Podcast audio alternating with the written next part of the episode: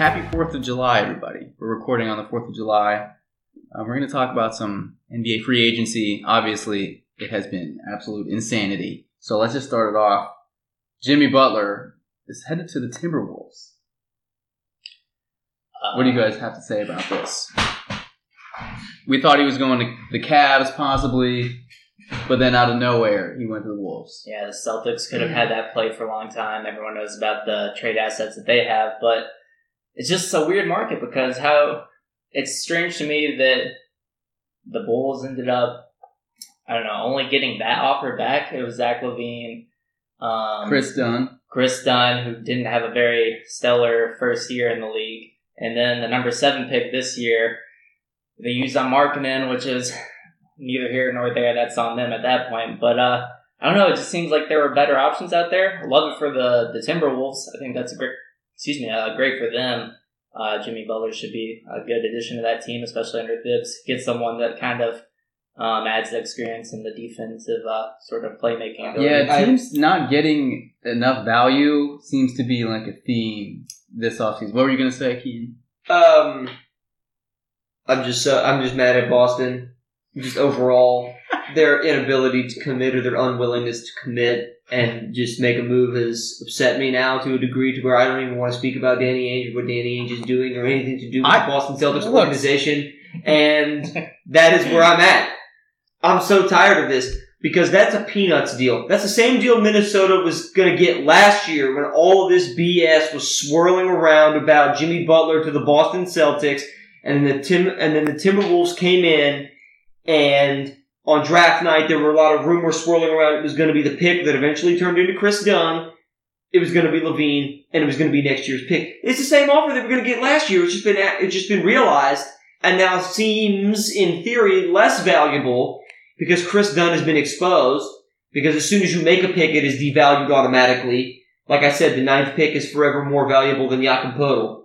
And that's just, that's where we're at. It just is a seemingly less valuable offer than it was last year. And all the news cycle and all the garbage that everybody yaps on Twitter when Danny Ainge isn't actually going to do anything.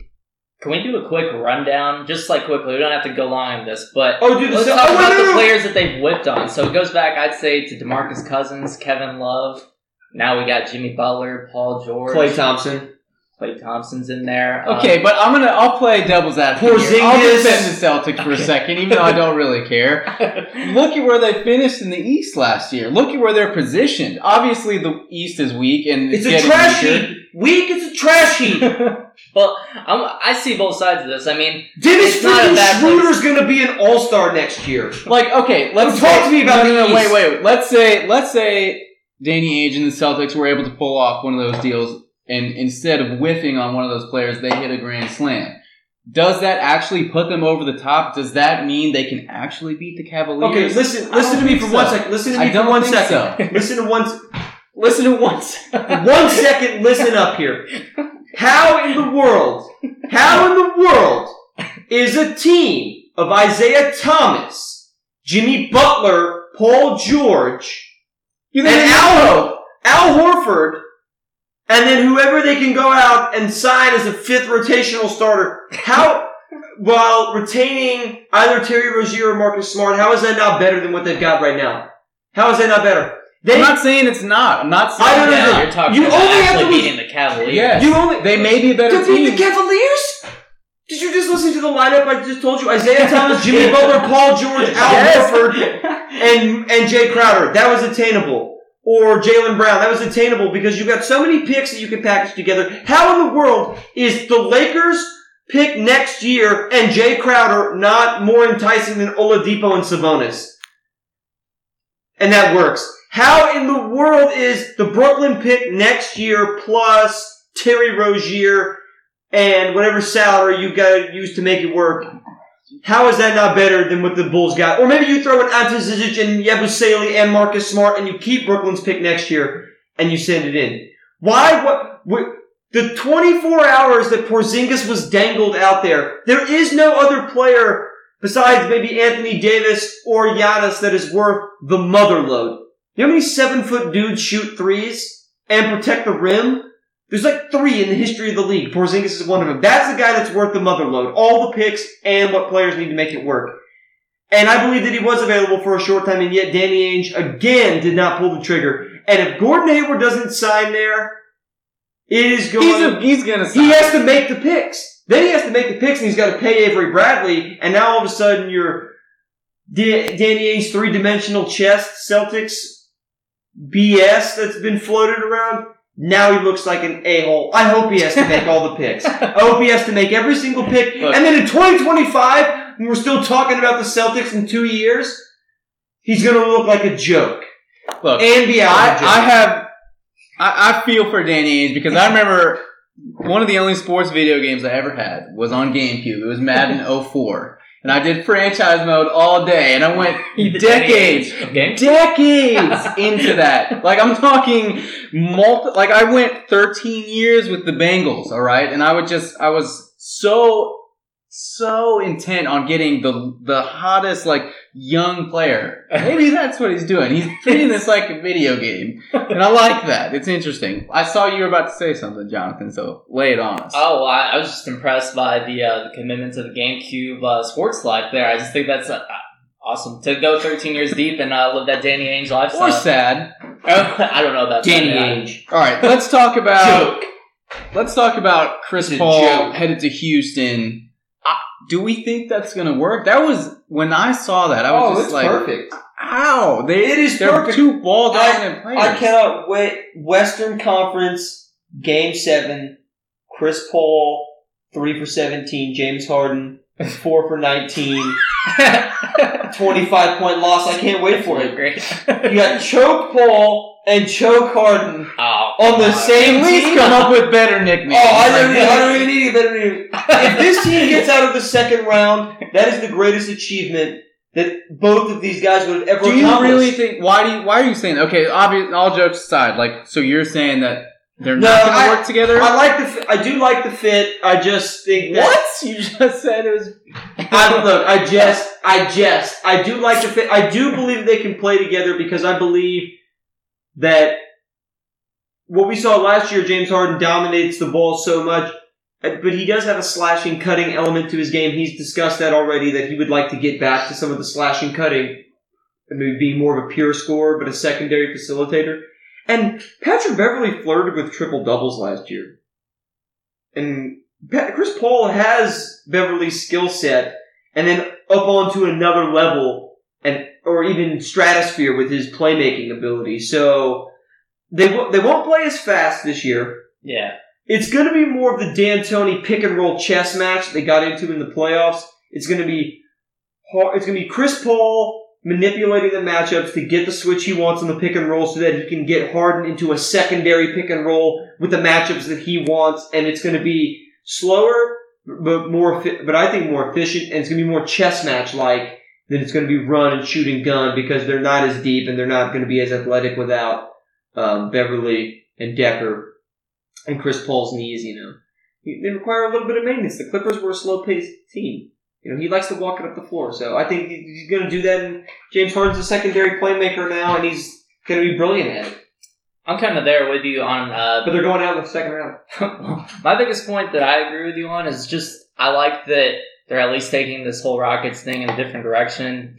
Last year, I thought the Rockets were actually like my favorite league pass team. They were just super fun to watch. So I'm kind of sad to see that that sort of style and just hyper like commitment to the you know three pointers and uh, layups sort of be a thing of the past. Because I think now, like you said, it's going to be a little bit more of a chess match, more getting into the mid range, getting into the pick and roll sets and stuff switching between him and James Harden, and uh, it's just going to be a fun experiment. I'm excited to see how D'Antoni's going to handle that and uh, sort of bring Chris Paul into the fold, and hopefully, uh, uh, maybe get them past the second round. But it's hard for me to feel like their chances are extremely better than they were. I. I don't know. They may have been, but given that all of the stars are headed to the West, It's it's Yeah, it's- they're at the same spot or or worse in my opinion, even though their team may actually be better. But it's but it's again it's bravo to Daryl Morey for putting them even in this position because now they're Oh, certainly. because now they're sniffing around a third star, maybe Carmelo.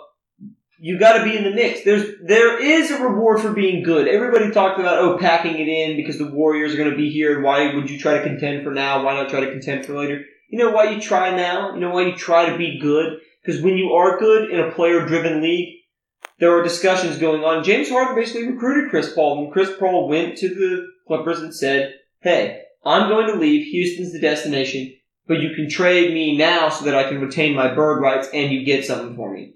So now Chris Paul's got his bird rights. He's going to get his bread next offseason. And the Clippers got Dekker, Harrell, and Beverley, and a first round pick. All pieces that I like. And then, of course, Houston uh, did a little bit of cap gymnastics. Uh, if they hadn't, if they hadn't matched Chris Paul's salary and done it when they did, they would not have been able to retain his bird rights like they did. And then we're probably looking at this as a one year rental. Because they've retained his bird rights by matching his salary, they get to keep their taxpayer mid-level of 8.4 million and they get to keep their biannual exception of 3.2. That's the only reason that they are even still in the hunt for free agents like Nick Young, etc. So again, bravo to D- Daryl Morey, is so good at constructing these trades. And because he's kept Chris Paul's bird rights, they can sign for him over the cap next year. And they're basically the home team. They are now the Clippers. They're the home team. They get to offer more money. Mhm. And because he's over 10 years of service, there is no issue with the designated player extension. He's up for the maximum veteran extension, which is 35% of the cap anyway. So they get to offer a significant amount of dollars more and an extra year to retain him. If they do go out and acquire a third superstar, they'll be in the running. And then if they don't, they'll have max cap space again next offseason. Because there's essentially no one under contract other than your man, um, James Harden and Ariza at seven million, which is modest, and then you're going to have uh, the restricted free agency of Clint Capela to face. But you can sign someone into the space while you're awaiting an offer sheet from another team, like the Spurs did with the Kawhi extension when they brought in Aldridge. They just let him go into restricted free agency and chose to match rather than signing him to the max extension and chewing up their cap space for that summer. Morey Ball at its finest. Let's talk about another top level NBA executive who this this was another deal that kind of happened amidst all of these other swirling rumors that were very persistent throughout the offseason thus far. It was Paul George. He's going to the Lakers. He's going to the Lakers. And then it was like, nah, Paul George's going to the Cavs. He's going with Bron. And they were like, no, he's going to the Celtics. And then all of a sudden, he's in Oklahoma City. What in the hell is that about? Yeah, that was probably I don't know. Real quick, do you guys think which one was more shocking, the Jimmy Butler trade or the OKC I- one? I Well, think this Paul like when you George- saw the notification. absolutely Paul George Same was the most That- shocking trade. And like just a couple hours before free agency and everything too, it was just. I mean, not that it, I mean they could still make that trade afterward, but Yeah. uh, just in the like you said, in the midst of all that stuff, it was uh, it was pretty wild to see. It's a strange place. I mean, it's just another example of an executive making moves and keeping his team interesting and like making a run at it. So you always appreciate that, but. I'll be um, fascinated to see how that team plays. And Do you think they can work together or not? I think they. I don't have too much doubt that they can make it work as a team. I'm more curious if they're going to make it work enough to convince Paul George to want to stay after Right. next Well, year. but again, by making this trade, they've done the same thing that Houston did with the Los Angeles Clippers. They've retained Paul George's bird rights, yeah, and they now they can make him that a larger offer on an extension. And if they are good and they are relative and they're semi-competitive, then we're then you're all the way there. But Presti, just like Morey, this is the thing about Moneyball. The most valuable contracts are actually maximum contracts. Like Beverley is a great deal at about at about six million dollars a year. So some people would say Beverley's the best contract in the NBA, or people would say Jay Crowder is on the best contract in the NBA at about six million dollars a year. Well, that's a lie because LeBron James is on the best contract in the NBA. Whatever his number is, it's half as much as he'd be worth on an open market. Paul George is on the best. Con- he's on one of the best contracts in the NBA because it's the old CBA max. It's under twenty million. Paul George is getting paid less money than Victor Oladipo is next season.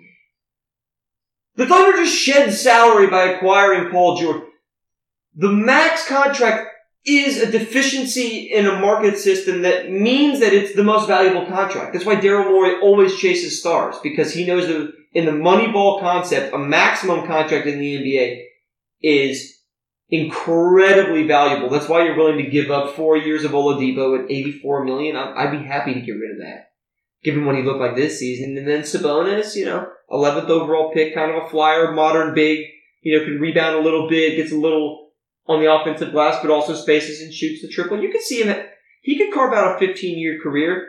Is he a? He's never gonna. He he could be the fourth best player on a contending team, maybe the fifth starter? Is he, is he just a rotational piece? You don't know what he can be. So if you're the Thunder, you basically traded two prospects, one of them on a bad contract, and you gave yourself flexibility for next summer if Paul George decides to leave, but you know, you can pursue another star. And in the meantime, you've made yourself a contender. So I don't see this is a brilliant trade for Sam Presti. I don't know if they're necessarily. I don't think they're a contender at all. Actually, given how the West looks. However, I do think I, I really don't. I don't think they're a contender. Um, I do think though this is there's a lot of parallels here between Oklahoma City and Houston. You've got four extremely ball dominant players. Two of them now joining forces to try and make it work. And I, I think this can work more so than I believe Chris Paul and James Harden can work.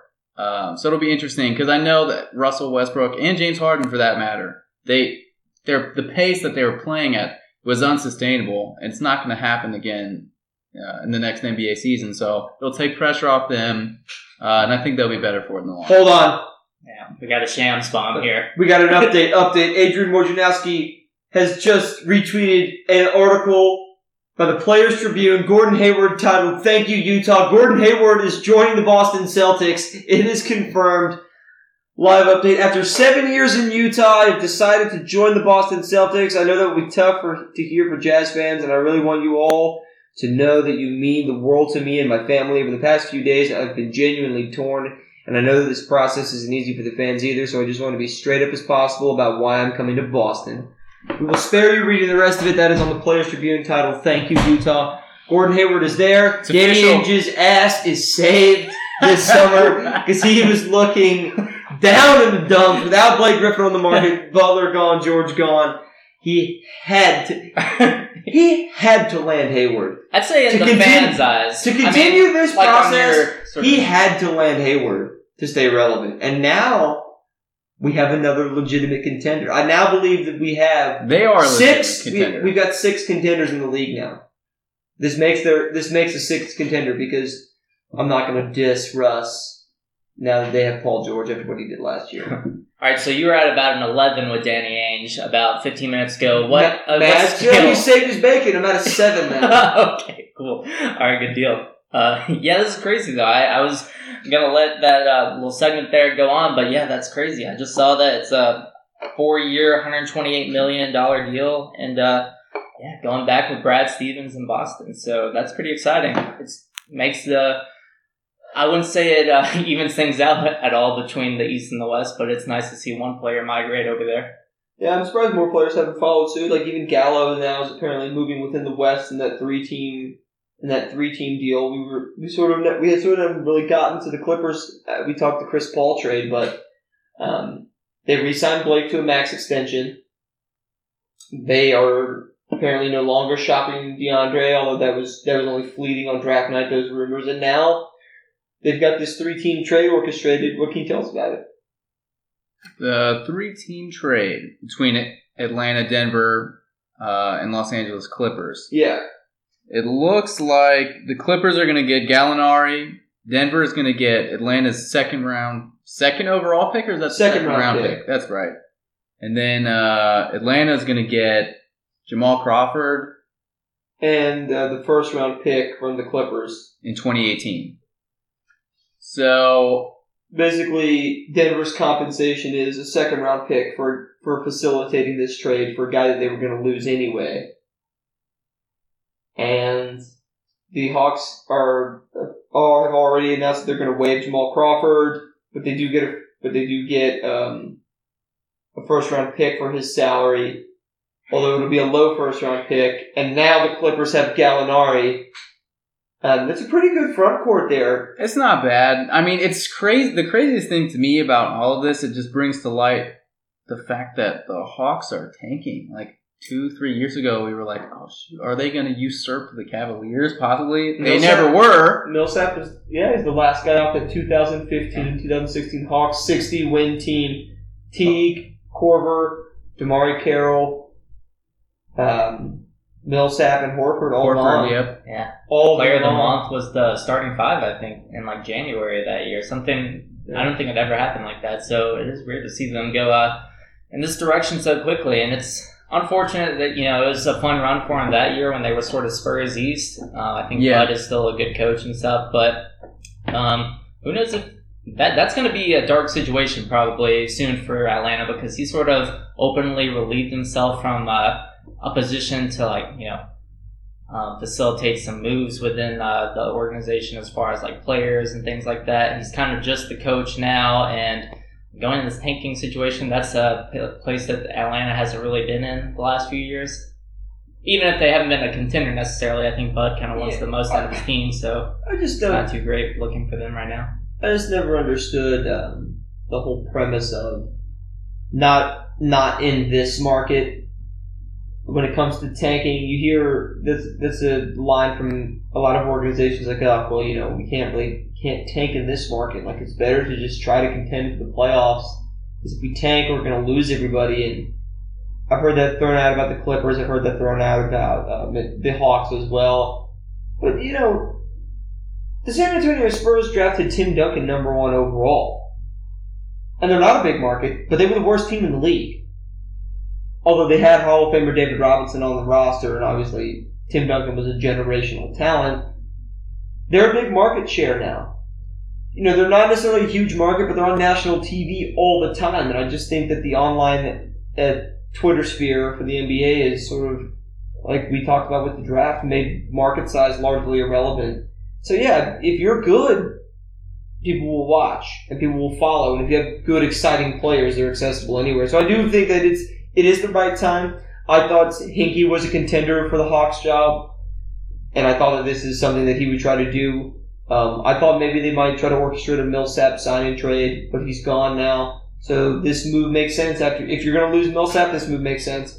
And they got rid of Dwight already. They shedded salary, so now they're got a lot of cap room, and they are going to acquire picks for what they can get for some of the young players. And You bring up an interesting point about uh, the effect of the NBA Twitter sphere and, and the internet and in in general, and how you know if you're a good team, people can watch you. I think this brings up an interesting point. We already talked about the difference in you know greatness between the West and the East. Obviously, the West is now just it's it's a joke how overloaded it is, to be honest, compared to the star level that is in the East. You have LeBron James, now you have Gordon Hayward. Schroeder's an all star. Does the NBA seriously consider scrapping the conferences and taking the 16 best teams in the playoffs? Well, yeah. I mean, I, there's no reason not to. Yeah, that would be amazing from a fan perspective. I'm trying to think of the downsides, like any immediate downsides. Scheduling, Scheduling games and- is pretty much the only thing that I can think of. Yeah, sort of the schedule to go around and stuff like that would uh, get. Yeah, because you would you play more games against your division opponents because your division opponents are local and it and it lessens the the traveling load. But I think for playoff seeding, you know, I don't know why it couldn't be a 16 team best best of tournament. I mean, we've always had the East and Western Conference. You you hit both television markets in the finals, so you know, I guess that makes sense. I maybe you could maybe you could do top four seeds in each conference, you know, division winner, or you know, just the division winner from each conference, and then from the from there it's unrestricted seeding. I don't know. You could reorchestrate the tournament in any number of ways. Um, I've heard it, you know, I've heard it discussed. You know, like European soccer has this you know, open table system, and while it's, you know the leagues are cover much smaller space, it works fine for them in determining a champion. And for us, it would just be for playoff seeding. So I think it's even less important once you can get in there. You just get in there, and it doesn't really matter. I don't. I mean, few organizations hang division banners anyway. So Over under five years before the NBA changes. expands. I think we do got two. mean, Because like, I, I, I, Tears could, down the conferences. Tears down the conference. I could see two more teams, and then you realign the conferences. And I thought about. Get I mean, I've in East, maybe. I've been a proponent of this for a long time, adding the Seattle and Vancouver franchises again, and then you you simply realign it to where Minnesota is now in the East, and either New Orleans or Memphis are in the East, or Memphis. That gives you a right now contender, and that gives you a future contender in Minnesota moving to the East. Would you rather have that, or would you rather have the top sixteen? I mean, I think if you're gonna go with the existing structure, I think an expansion and then moving two teams to the east, especially if one of them is Minnesota, I think that'd be great. And then you realign, and now it's now it's eight conferences of four teams apiece, and you can play with the schedule that way. Maybe reduce the number of games when you change the way the conferences are aligned And I think also to seventy If- like, two games. if the conferences do get you know withheld or upheld rather which they probably will i don't really know it would because chris broussard says says this um, that the teams in the west are just they're simply just better managed like the organizations are better that's why players want to go there like if you abolish the conferences it sort of lets the eastern conference teams and their their front offices kind of you know fall by the wayside. They don't have to be better. Like we just need we just need them to be smarter. Like the Knicks. What are you Yeah, doing? look, Like, at, come look, on. at, look at Denver. Look at Denver. Look at the way they're run. Look at their young roster construction, and then look at Milwaukee, whose owners are a joke and who fire the GM and then don't hire the GM in waiting. Let's talk about No, we're talking. uh, we're talking about Milwaukee right now. We signed Tony Snell. What was it? Four or three years for Four years, forty-six. forty-six million. Just to put that in perspective, Shut your mouth. Um, that's what I'm going to say. Patty right. Mills got, I believe it was three years, fifty million. So that's pretty much four year, fifty million. So And then Joe Ingles got four years, fifty-three. Let, let me talk. To, let me talk. Let me preach about the Snell deal. Look, the Snell deal is what we were going to have to pay. Um, I think compared to last year's market, this has been a great market for teams.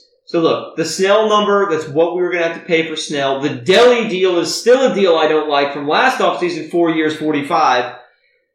Now you've got Snell at a similar number. We're not really in the market for any big time free agents. We let go of John Hammond because we don't want to cut a check. Wes Edens, okay, cool. Um, and this triumvirate ownership group that has just been a disaster for the Buck. So we have Justin Zanik, who we hired to be the John Hammond replacement. And what do we do but let Zanik walk? And then Arturas Karnisovas is out there, the assistant GM for the Denver Nuggets, head of European scouting, the guy, the guy who's found so many great players for Denver. We're in discussions with him. We don't want to cut his check.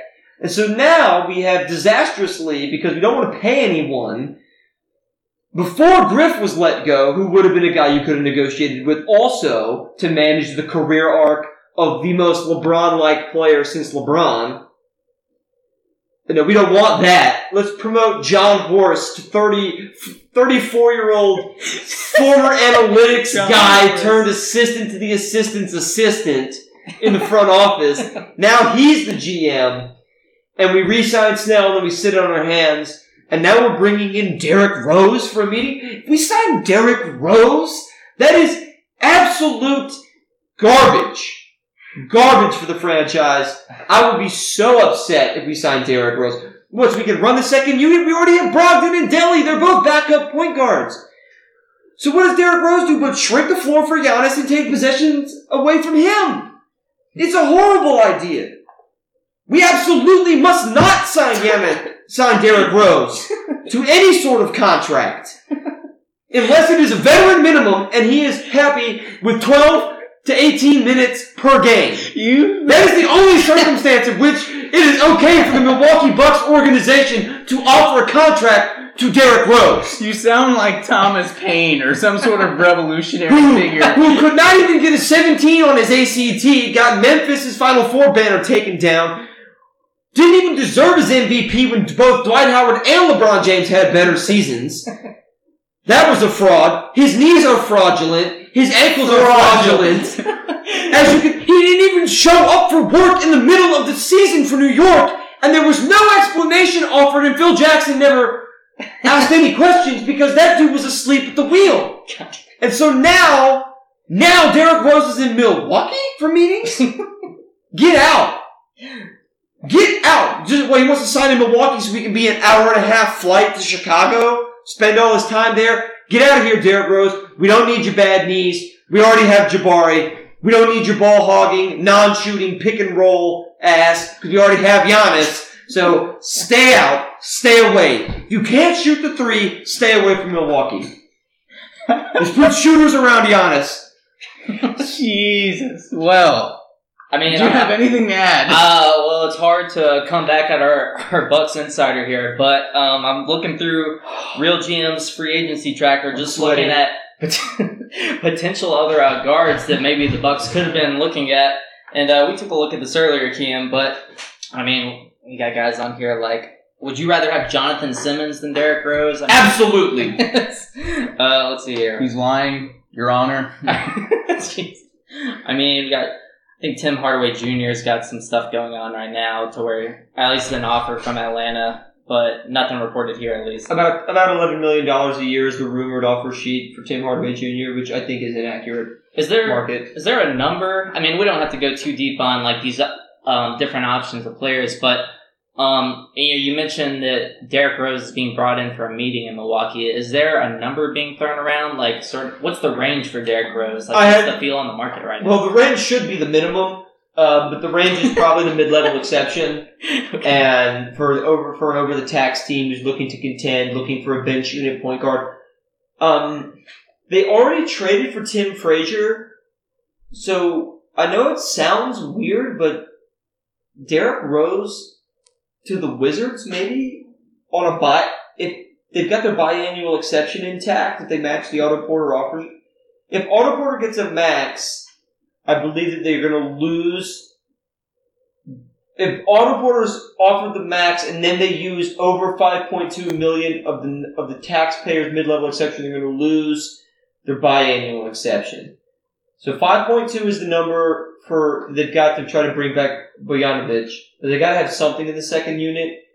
Derrick Rose would be interesting on the biannual exception in Washington. I just don't see too many places where he fits in. I don't know because he's been so ball dominant in his previous stints. You know, I don't think he really fits anywhere. Like to, he he Sacramento. he came up in a time. I mean, possibly, but just- Sacramento splitting minutes with De'Aaron Fox. I just don't know if he can be like a super. I don't think he can be an effective player anymore in the NBA. Like he, he can be fine. He can be fine. God, but his efficiency is so poor, and he's not obviously not as explosive as he was. and not willing to accept that himself either. It doesn't. Seem It seems he wants like to it. play like how he used to play. And I mean, you can't blame a guy for that. But at No, the end of the day, you know, he, he's gonna have to, you know, face the music. It's just say. yeah, in the interest of his own career, you got to be able to accept that, as hard as it is, you know. It- But, he- uh, and but I mean, it's he, just the- he just the bad he part can't shoot, man. He just can't shoot. yeah, he's playing in a shooting league right now.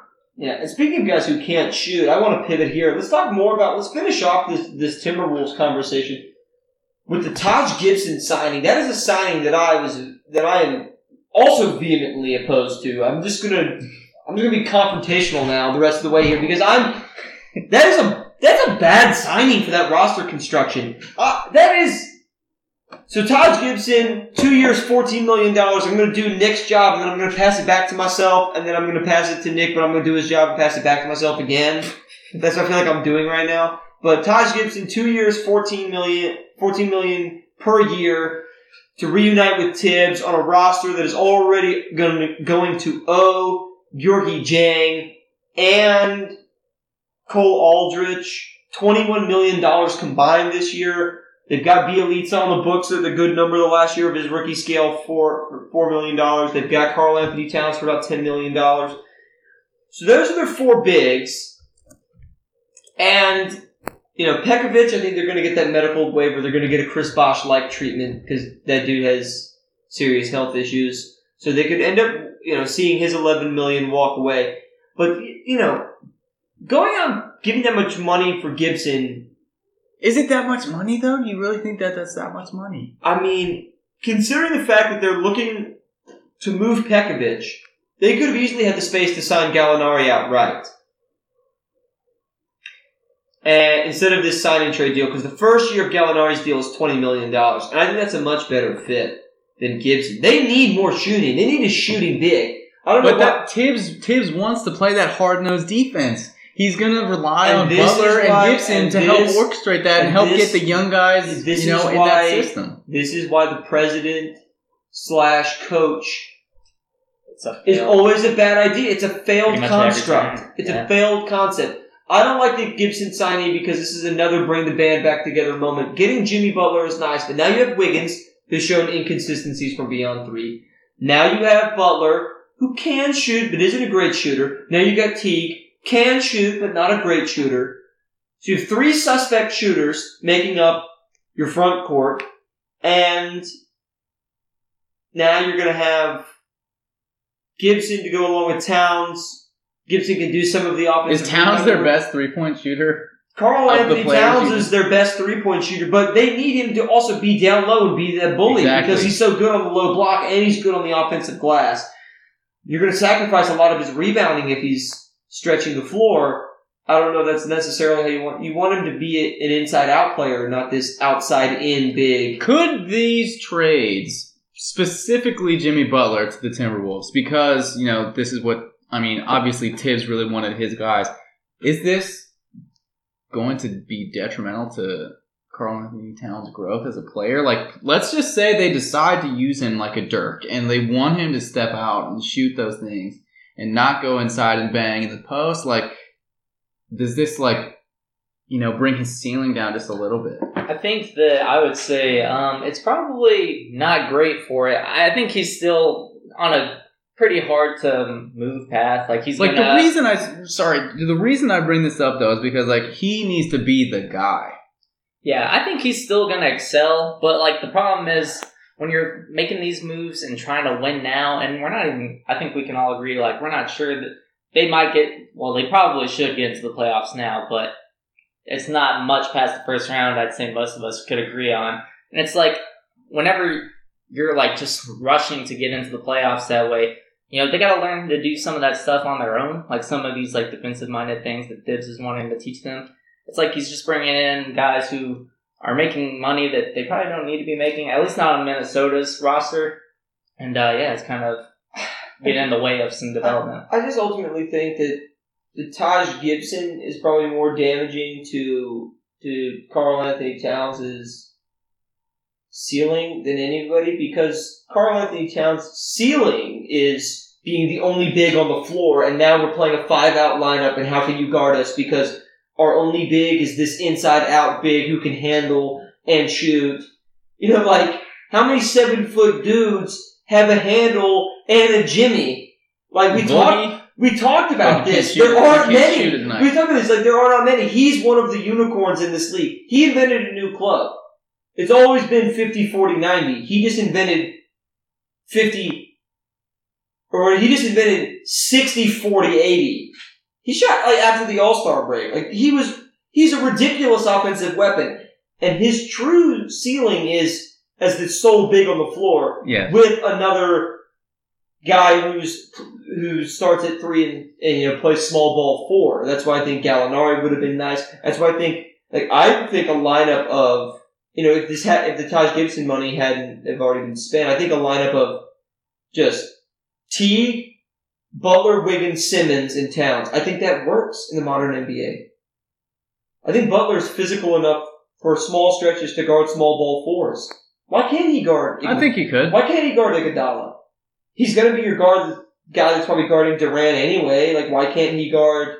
Um, you know, well, LeBron would be a tough physical matchup, but he already guards LeBron when they play him anyway. And why can't if Wiggins continues to bulk up over the next couple of years, why couldn't he potentially be that guy? He's not that great at defense though. He's terrible. Um, Yeah. and that's something that needs to change. But Hopefully can but maybe that. this maybe this makes the game easier for Wiggins. Now that you have a you know Teague is a real point guard, but he can shoot a little bit. There'll be more space. Butler really handles you know maybe not Wiggins, and then Towns is the offensive focus. And now as this third option. Wiggins is just cutting, slashing, and dunking at the rim and making the game super easy for himself instead of having to try to isolate and create. And you know, now he's going to be a weak side guy attacking weak side. I, I like this a lot. I, I, I out think of this all is the gonna- things, I think this is really going to help. I don't him. think this hurts Wiggins. I think a lot of some people talk about hurting Wiggins. I think this this will elevate Wiggins' game by just making the game simple for him.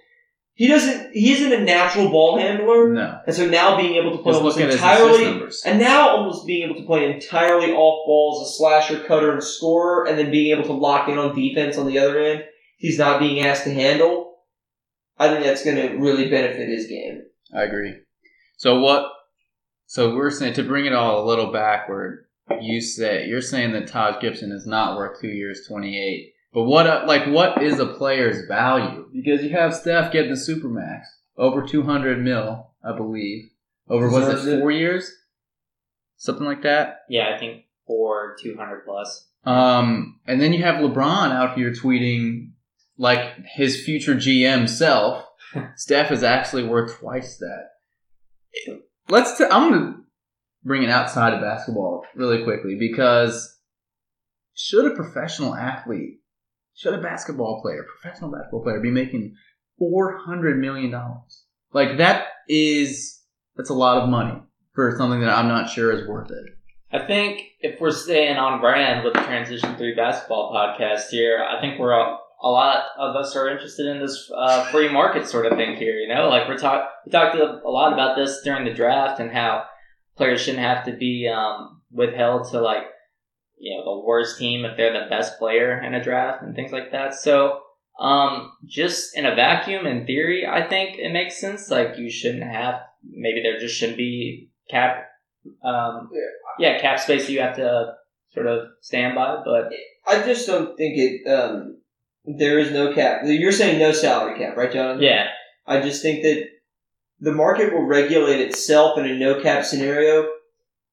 Like I said earlier, the most valuable contracts are max contracts, and many guys are probably worth more than the traditional maximum deal. Durant, Westbrook, Harden, LeBron, Giannis, KD, or I think I already said Durant, Anthony Davis. Like those guys are worth, like as LeBron said, four hundred million dollars, right? But by the same coin, the maximum contract is a pivot point for guys that aren't quite probably even worth that. So in a free market setup, while Steph may make $45 million a year, Al Horford isn't going to get the max at 28. The market regulates and Al Horford is actually worth 21 or 22 instead of getting the max deal because that's the leverage that he has to negotiate because hey, there are only so many guys that you can give this kind of money to. So, and this is the ceiling and the way that things are structured. If you reach a certain threshold, you're worth a max, even though there are leagues of talent between the best guy playing on a max and the 50th guy playing on a max. Know, I don't know, I'm not, I don't know if there are actually that many max contracts, but you, you get what I'm saying. Yeah. So it works both ways. And Andre Drummond doesn't get a max mm-hmm. in a free market system because there's no max negotiating point of leverage for him to try to wrench out of his team. So you're saying that second tier players right below a max are the ones that Would they're going to escalate. yeah. Oh, well, yeah. They're going to get paid less. Like Reggie Jackson never never makes sixteen million dollars if there isn't a max contract as a negotiating point. But LeBron James makes sixty million dollars a year because he's worth that much. He's worth a finals appearance. Hmm. right? the check. Like, like that's like how valuable is that to the Warriors have grown from four hundred and fifty million dollars in value to about three billion dollars in value because they've been good for three years. So how much money is LeBron James actually worth? Because he's an automatic finals appearance if you cut him a paycheck. So what do you pay for a finals appearance? Because it grows Right. the profile That's the that's the question. it grows your profile by leaps and bounds, and now has made the Warriors this hot commodity. I mean, I've heard valuations of four billion dollars for the Warriors. They were purchased for four hundred and fifty million, and now because they've been good, they're worth that much more. So it's like, what is what is a player's contract really worth? if that player is certain to carry you to certain heights. Does anybody? Do either of you know what Adam Silver has he talked about this at all? Does any have, have you heard about anybody talking about anybody else? The league stance, the league stance is clear they want the salary cap to remain intact because owners are all about putting a limit on a credit card that doesn't need to have a limit because like they don't want a bunch of these things. That's why they changed the max restrictions two CBAs ago. They were giving guys seven year deals and they changed it like, oh, well, that's seven's too much. Now it's five, and oh, now it's four, and um, they didn't want thirty of these designated player extent exceptions. That's why they wanted to find a mechanism by which they could limit the number of designated player extensions they might have to give out. They just don't want to spend that kind of money. So of course, it's it's in the league's interest to not ha- to have a salary cap because they want to contain how much they have to spend, not how much they can spend. I wonder if players like you mentioned Al Horford, he'd be in in a free market system, he'd be getting twenty one a year. Is he an advocate for, you know, abolishing the salary cap? Is he like, or is he like, wait, wait a minute, guys, we should think about this. let's let's not get too hasty here because you know he's making more money now. Uh, yeah, I think that's uh, the one. The majority of the players in the league aren't the guys who are going to make like those amazing numbers. And once you uh, move to a free market sort of deal, uh, probably not. Is the short answer. He's probably not interested in something like that. He likes to have the relativity to where he can uh, point to someone else and say like, "Well, I'm the next best thing. I should make something similar to that." And uh, it probably helps more players in the league than not. But uh, you can see both sides of it a little bit, but whenever it's only like 10 to 12 players in the league that could be making like, well, maybe not even that much, but like if you're talking about like leaps and bounds beyond 200 million, there's only a handful of those. So maybe um, when you think of it in those terms, it's for the benefit of the league as a whole to stay within the cap salary.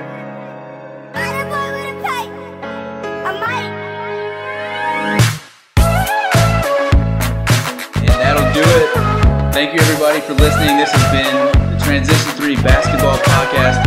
I'm still Nick Dielan. Still with me, Jonathan Kaufman and Keith McAtee. I hope you all had a happy 4th of July. I can't wait to talk to you next Do time. you slide on all your nights like